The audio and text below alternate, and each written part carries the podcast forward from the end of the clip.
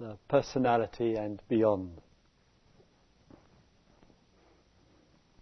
Just as uh, Jimmy was uh, walking in just now, I was reminded of a retreat two or three years ago in Bodh Gaya, India. One of the participants uh, on the retreat was rather uh, elderly uh, person from uh, Germany who was about uh, 70 years of age. He was uh, traveling around India and he was blind, completely blind.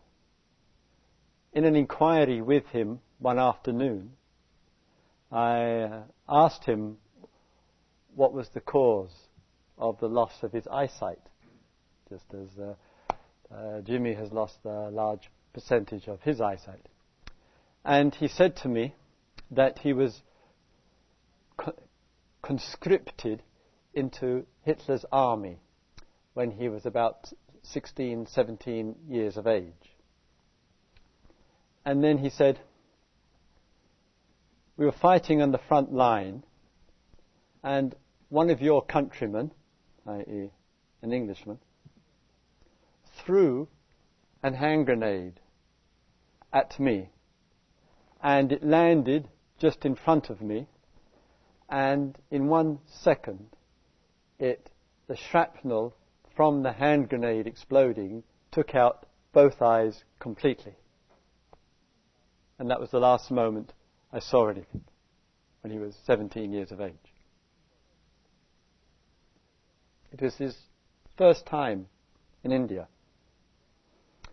And he said to me, It's rather ironic. This quite touched my heart at the, at the time, brought a tear to my eye. He said, It's quite ironic that 50 years previously, more than 50 years previously, an Englishman took out my eyes. 50 years later, it's an Englishman teaching me to see. Sometimes one hears those unforgettable uh, one liners in life. Very wonderful man. And just as uh, uh, Jimmy, with a disability of eyesight, when coming into the meditation hall, used exactly the same form the hand resting on a meditator's shoulder to see the way, guide the way in and out. In Dharma language, there is often reference to uh, relative and ultimate. For those of you who are relatively new to all of this language, it might be better understood in a more familiar way to us. Relative, amongst the ways that you and I can speak of it, means personality. Ultimate, that not confined nor limited nor inhibited by personality. Personality and beyond. In coming into and participating in an environment uh, such as this, there is, sometimes exaggerated in the Vipassana community, much attention and much interest in the actual condition of our personality as it reveals itself. And with the various objects that we attend to, breath and body and sound, we also notice during the unfolding of the day features of the personality keep arising. And we not only have strong human interest in our own personality and how it's showing itself, as it were, to ourselves, but also unequally with others, and how our personality is perceived or conceived to be with others.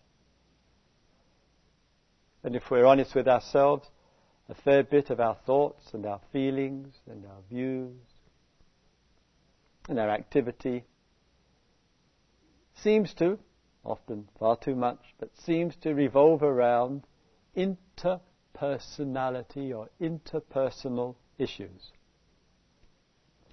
Some of the tears that you've shed over these days is how you perceive yourself or how you feel others perceive you or how someone has been perceived that you like or dislike or whatever. So it keeps coming in. And not surprisingly, we want to know how to deal with aspects and features of what's going on in our mind, i.e., in our personality. How many times when you come to uh, uh, see the teachers, the number of sentences which start with how? We're infatuated with how. And so we hear and we use the word how then some methodology to achieve some desired end, which will change the personality from a painful one or a difficult one into an easier one, a more relaxed mode. We have, perhaps in the short term, some benefit. We apply the method, we feel more relaxed. Personality politely shuts up for a little while. Only to find that some new feature of the personality arises. That needs attending to. And then again, we're back into providing, or that we, the teachers, providing method to try to deal with that. And so that we want to, we find ourselves wanting to extend the period of time of a personality which cooperates with our self view, how we want to be, and experience the good benefits of that, and then having to face the disturbances when the personality shows not very nice features and they pop out Hopefully others don't see too much of it, uh, but the poor old self still has to deal with it. So this activity in the internal life goes on and on, quiet to agitated, agitated to quiet, day in and day out. And so our world and what matters in our world is really what's mattering in our personality in others' personalities, and the interaction between the two.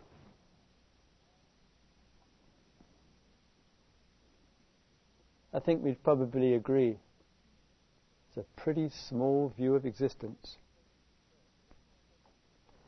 Sometimes I get concerned. Concerned is a polite English understatement for appalled.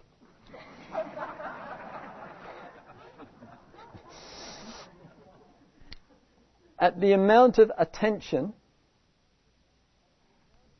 that in making the person of ourself the object, how much we find keeps going into that.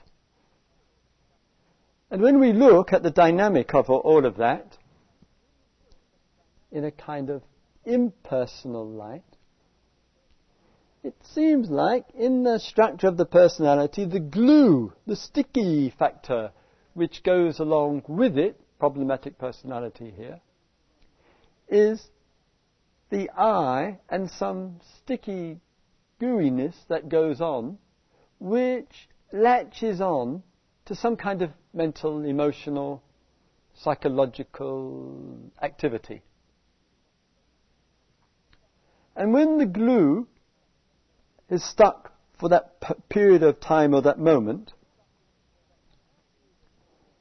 the outcome of it seems to be a conclusion which we draw, which says, starts off so often, I am.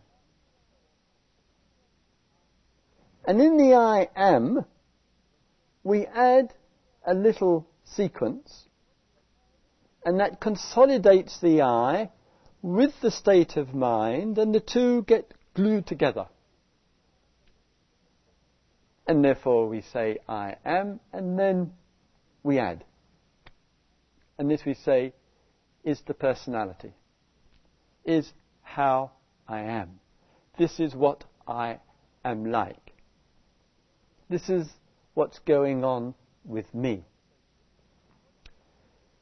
We consolidate it, we feed it, we talk about it, we describe it, we judge men, we judge it, we look for answers to it, but whatever we do, we still keep consolidating and gluing together, I am this. So sometimes, as, as, uh, Andrew was pointing out so uh, insightfully the other uh, evening, the self gets into that kind of box. And we get boxed in. And it occurred to me in listening to the nine point box that he described, it would be lovely if it was just nine dots. but for some, it's not nine dots, it's nine nails. And the box is the coffin of the self locked in.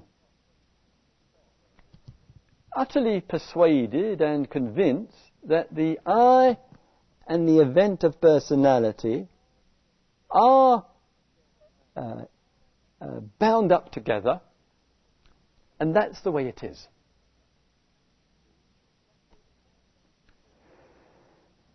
So unsticking this, un- ungluing this, isn't easy.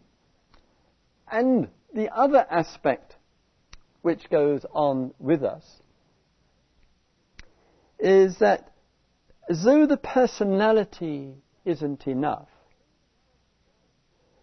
the I, not only is I am going along with it, but I have. And the I have makes an ownership. And it believes in that ownership. It makes an ownership of the past. It says to oneself, and poor teachers. It says, I have all this stuff inside of me. I have all these patterns and habits and tendencies going on inside of me. And when we say it, since there is feeling going with it, it feels to be true, it seems like it's true. We believe it, and we've managed to persuade everybody else that that's how it is, and that's how it is for everybody else. Wouldn't it be an extraordinary thing in just seeing this I arise and taking the formation of I am and really asking, is that true reality? Or is it the I and the state of mind have made this to matter? Has the I, in conspiracy, dare I say, with the state of mind, brought the two together, glued them together, and in the gluing of it together, made it all to matter? Has the I relationship to the past or relationship to the impossible view to resolve, which says, I've got all this going on in me. Because the view, I have all this going on in me, given the view and the sheer frequency of its arising in our life, can never be resolved. One can never come to an end of that view if we believe in it. Because the mind makes a habit of it. And every time there's a little ripple in the consciousness, a little upheaval in the mind, the I and the view comes in extraordinarily quickly and it says, well, there you are. I've got all this stuff going on with me. Here's the proof. And one has this terrible image left, lingering image, that there's one's poor, pathetic little consciousness utterly at the receiving end, persecuted, victimized by the past, which is just waiting like vultures to leap on the consciousness and make one's life utterly miserable.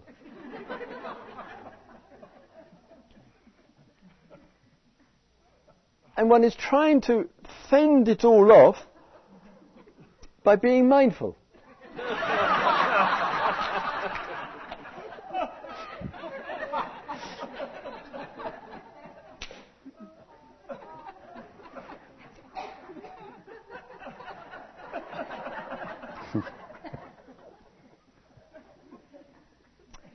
So something goes on in which having and the thought of having seems to be reinforcing the self, the state of mind, called past, called the old, called the karma, called the unconscious, called the habit, called the pattern, called the uh, memory, or whatever we want to refer to it. Now, latching onto that in its having owning ownership mode, and or describing personality in terms of what I am.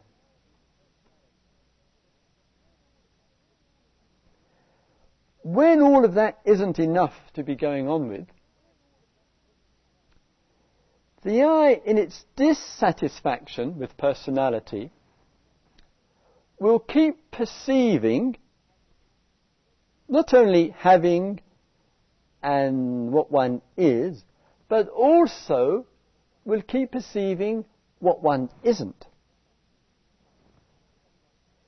And thus, the personality is once again reinforced, in which one says, this who I am or this personality isn't enough.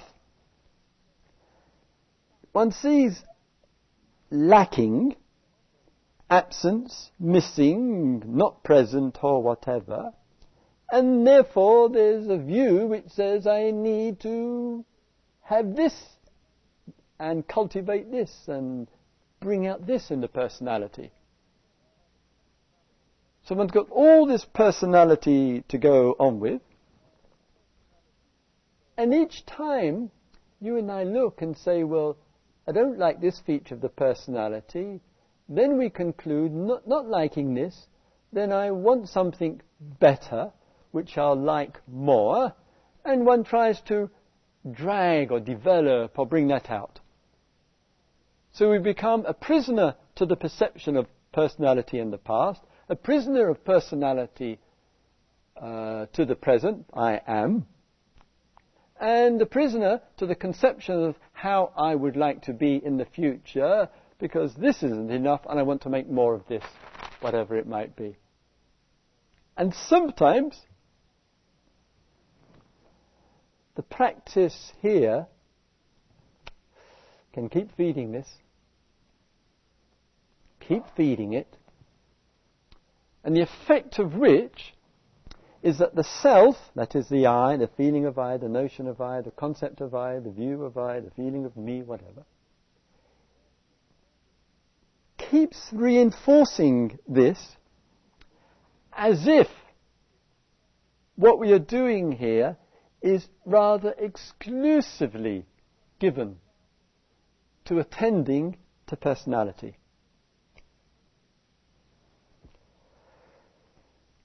It's not the priority. And sometimes, because we can see perhaps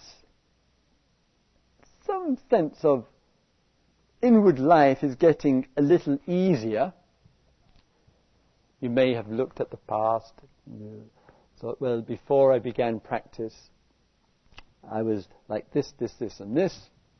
Since I began practice, I've really felt some genuine help and benefit and feel more comfortable with myself. I'm less hard on myself, less judgmental. I feel I can handle the fears and the anxieties better. I don't get so angry over things, etc., etc.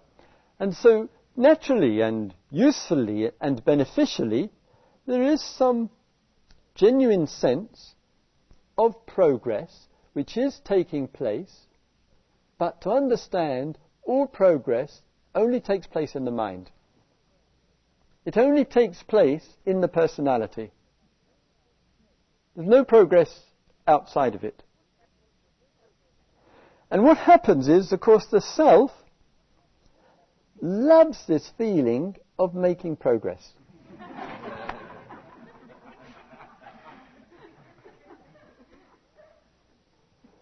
So the outcome of this idea that one is making progress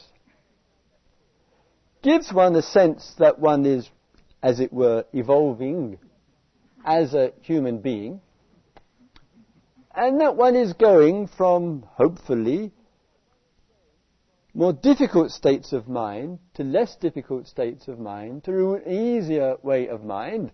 And some, as Sharda was pointing out so eloquently last night in the evening talk, begin to realize that lifestyle, the outer, and the state of mind are not separable, inseparable, not uh, separated from each other. That one gives mutual support for uh, uh, the other in various ways.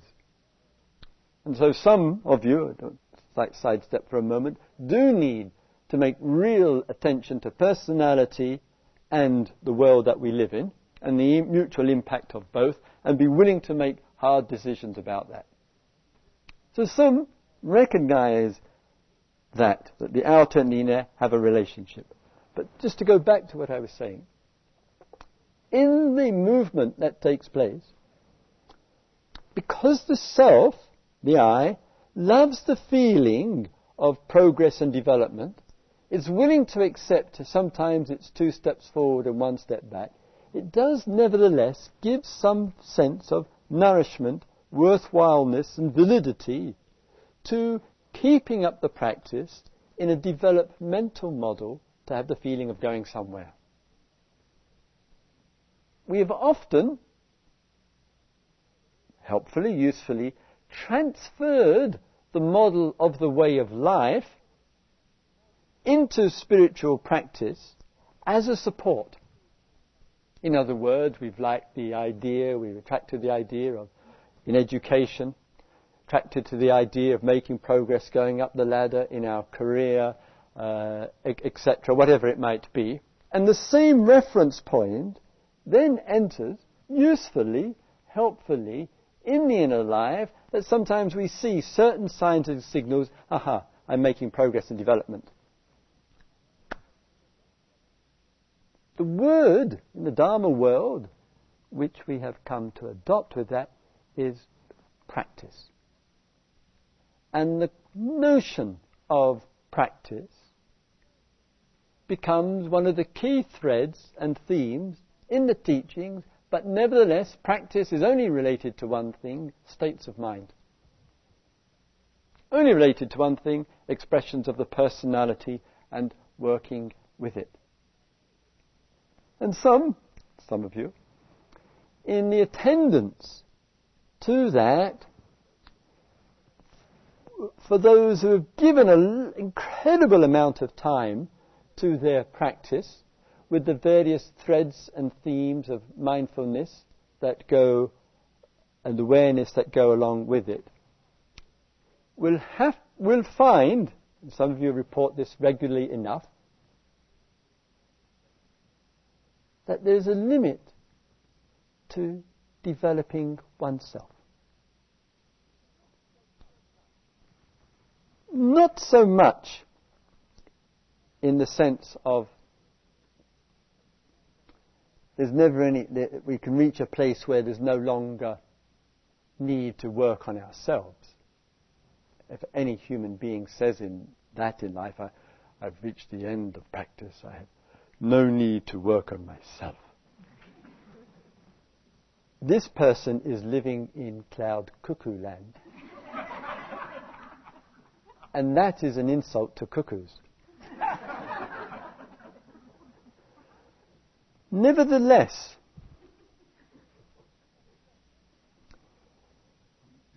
a person who keeps doing their practice, practice, practice, practice, practice, will sooner or later have to begin to feel naturally, I'm using the word naturally here, some dissatisfaction with an idea which the self has taken up and got stuck with, that we're going in a linear direction from past to present to future, developing a line of practice and keeping strictly with it. The sense, naturally, of limitation of that will have to come in. Nobody can keep on practice, practice, practice, consistently trying to better and improve the personality, etc., etc.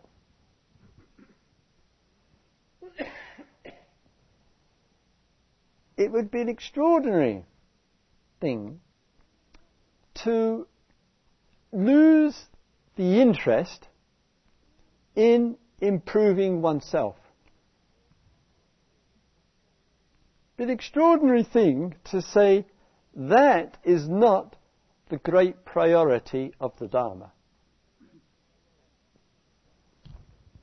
If that is to take place in any authentic and genuine way,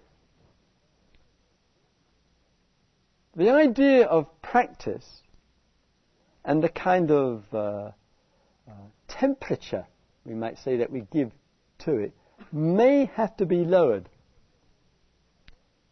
it may be necessary as well to lower the interest on self and the mind and being engaged in a self improvement activity. What would it be to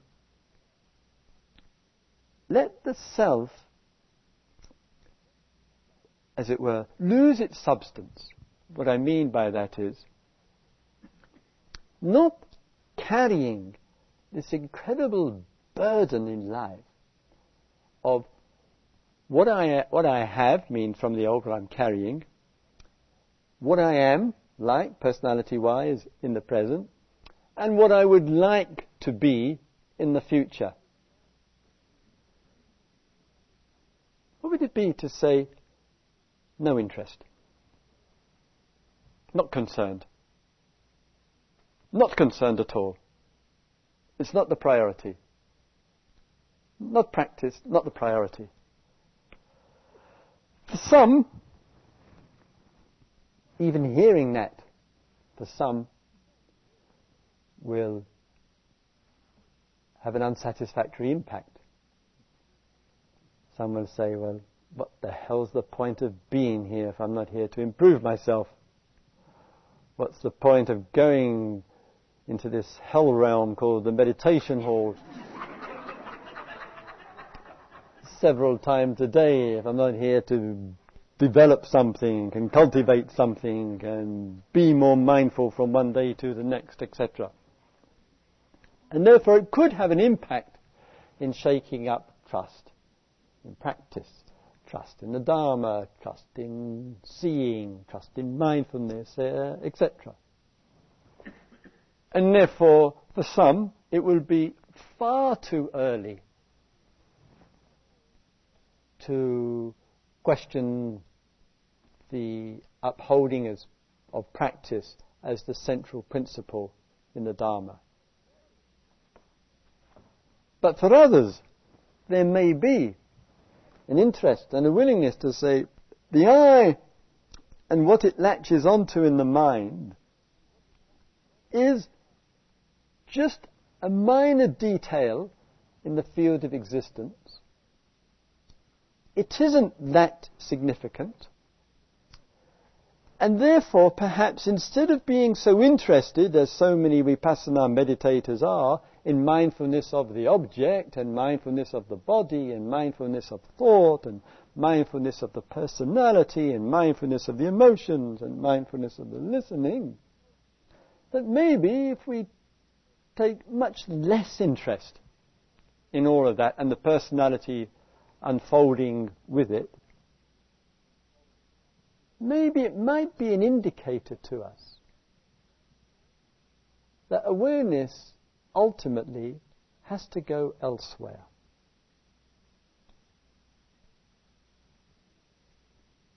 Has to go elsewhere.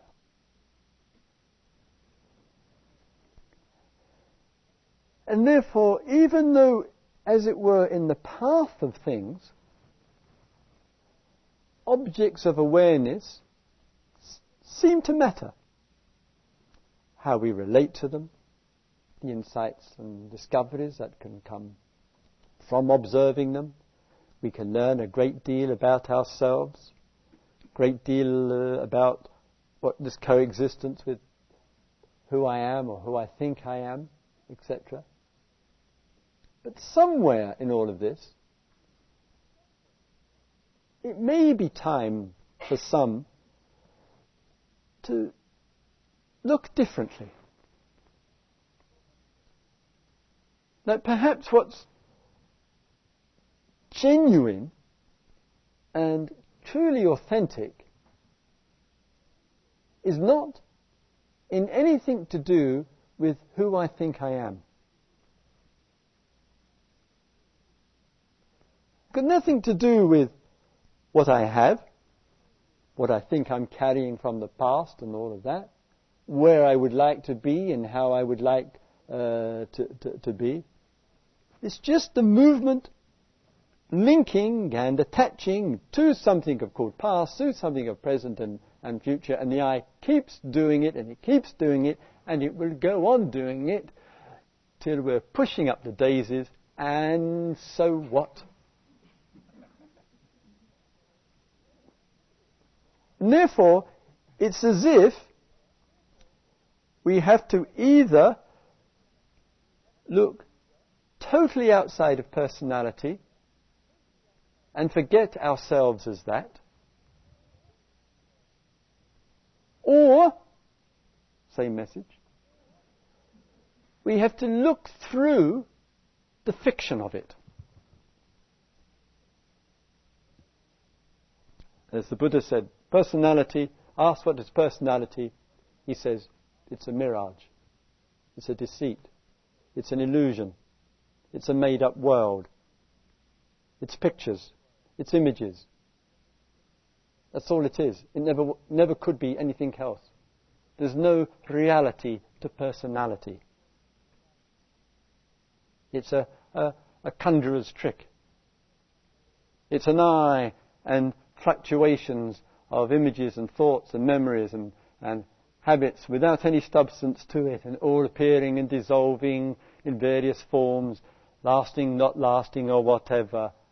What has it got to do with anything real? Anything authentic? Yet we're bewitched with it. We, the self, we, the I, is fascinated with it. And, and it's a, a spell on the consciousness. And therefore, the Dharma teachings are not to perpetuate the spell of personality, but to see the fiction of it. Therefore, I say, sometimes we look outside of it. No interest in who am I, or what am I, or how am I, or how do I appear to others, or or, or any of that. Not interested in how I appear to myself, or how I think of myself, or how I know myself, or what, whatever. Not interested in it. We've done that for, for, for years. Lifetime has been spent doing that. We've gone to the professionals who helped us to do all that, and we say, not interested.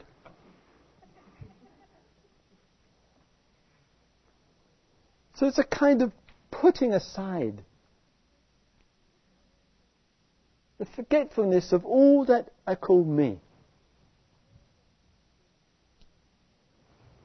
This then begins to give a little whisper, just a little intimation of that which is true, authentic, ever steady, and which is worth realizing and discovering and being utterly at home with.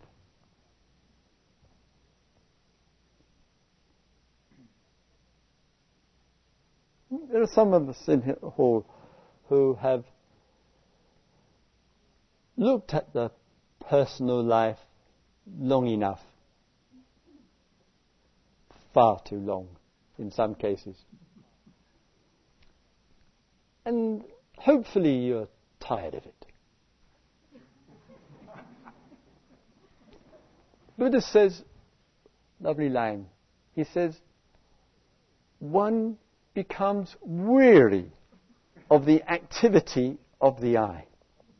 Weary, bored with it. Just. And I think it reminds us in the Dharma to a forgetfulness of for the sake of a remembrance of. And even if it leaves us a rather weird and strange sense of, okay, personality is just, as the Buddha said, it's just like he said once, it's like an onion. You can peel it, unpeel it, unravel it, you cry about it and you unravel it.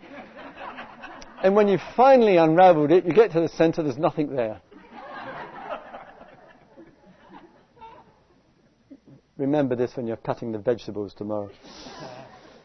So sometimes we look at all the unraveling of it all. It may leave us with some strange, odd, unfamiliar sense of not knowing what to do or where to go or if one hasn't got any object to attend to. Yet Dharma teachings while acknowledging so-called objects in this world, are actually to realize the true nature of things is actually objectless. Objectless. The movement of the self with the consciousness in its movement from this side, called the subject, doesn't create this, but the movement makes this, of the subject, the consciousness, makes it an object. Not an object of itself, it's made an object by the subject, the consciousness, the self arising. And if you look at any situation in your life, where there's suffering, there's an object. Can't have a situation in life of dukkha, of suffering, of unsatisfactoriness, without something known or unknown, familiar or unfamiliar, as an object for the consciousness to get unhappy about. And that world is the human imprisonment. That spell is a human imprisonment. And Dharma teachings are to break it, to be out of the spell. Therefore, this is not an object, it just is what it is. Dharma teachings are just relatively consciousness to the object, not easy to follow now, I uh, realize, and some of you lost me half an hour ago, never mind. Sometimes, when the consciousness of the object and there's not so much interest in object, I'm making the primary one personality tonight. Perhaps there is a receptivity in the consciousness which is obscured, hidden, blinded by the features of the self and the personality and making development and progress or not getting anywhere. And when we're really, genuinely not interested in it, could consciousness then be receptive in a completely different way? A beautifully sweet way, which is truly illuminating. And the self, the I, has nowhere to go. It can't say I have, and it can't say I am, and it can't say I want, because any of that is a movement straight back into the mind. And we're kind of humbled by existence. What we want cannot, what we seek cannot be found in what's in front of us. And therefore, there's a, a kind of um, uh, an abiding awareness that the I am and have and want seems and is utterly superfluous because it perpetuates the mirage, the fiction. And perhaps in that receptivity, there's some sense of something without any measurement to it. The self only knows measuring. Measures the day, measures the hour, measures the moment, measures the personality, measures the good, the bad, the right, the wrong, measures the day, measures the week, measures the life, cutting up, cutting up, chopping up, picking out, putting back, backwards and forwards, utter waste of one's existence. And so sometimes we let all of that just drop out of our interest, the receptivity there may show something indivisible, unmeasured. The self just doesn't know what to make of it. And therefore, ultimate things really matter.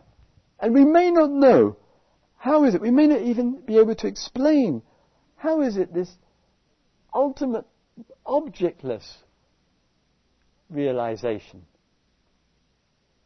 How is it that that seems to benefit the personality relatively? How is it that those who know that which has no measurement, who not, haven't colluded, as it were, lost in the ramifications of the self and personality, but somehow it brings something expansive and spacious and clear and steady to the personality. But it does.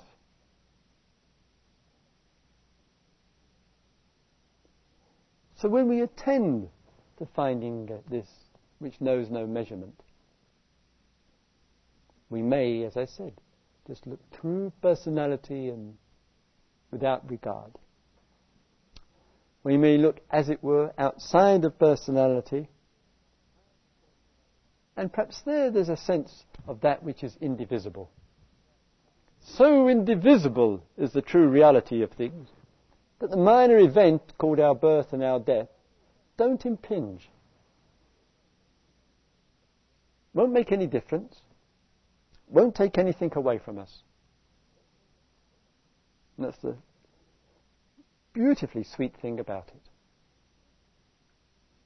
That it can't be taken away because it's authentic and it's authentic because it's steady and the truth is steady in a, in a way which no event in this entire universe can change the nature of.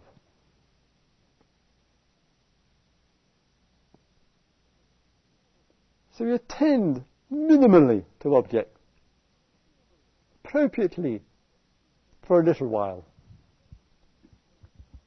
but not making practice and progress and development the center of what the Dharma is.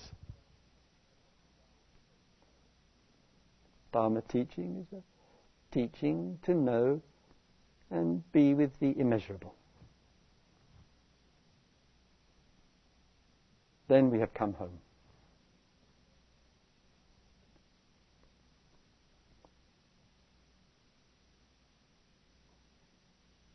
May all beings see into life. May all beings see into the nature of things.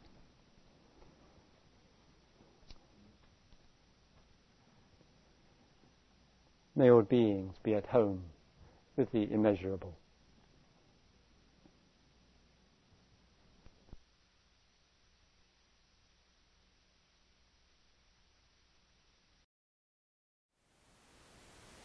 Thank you for listening.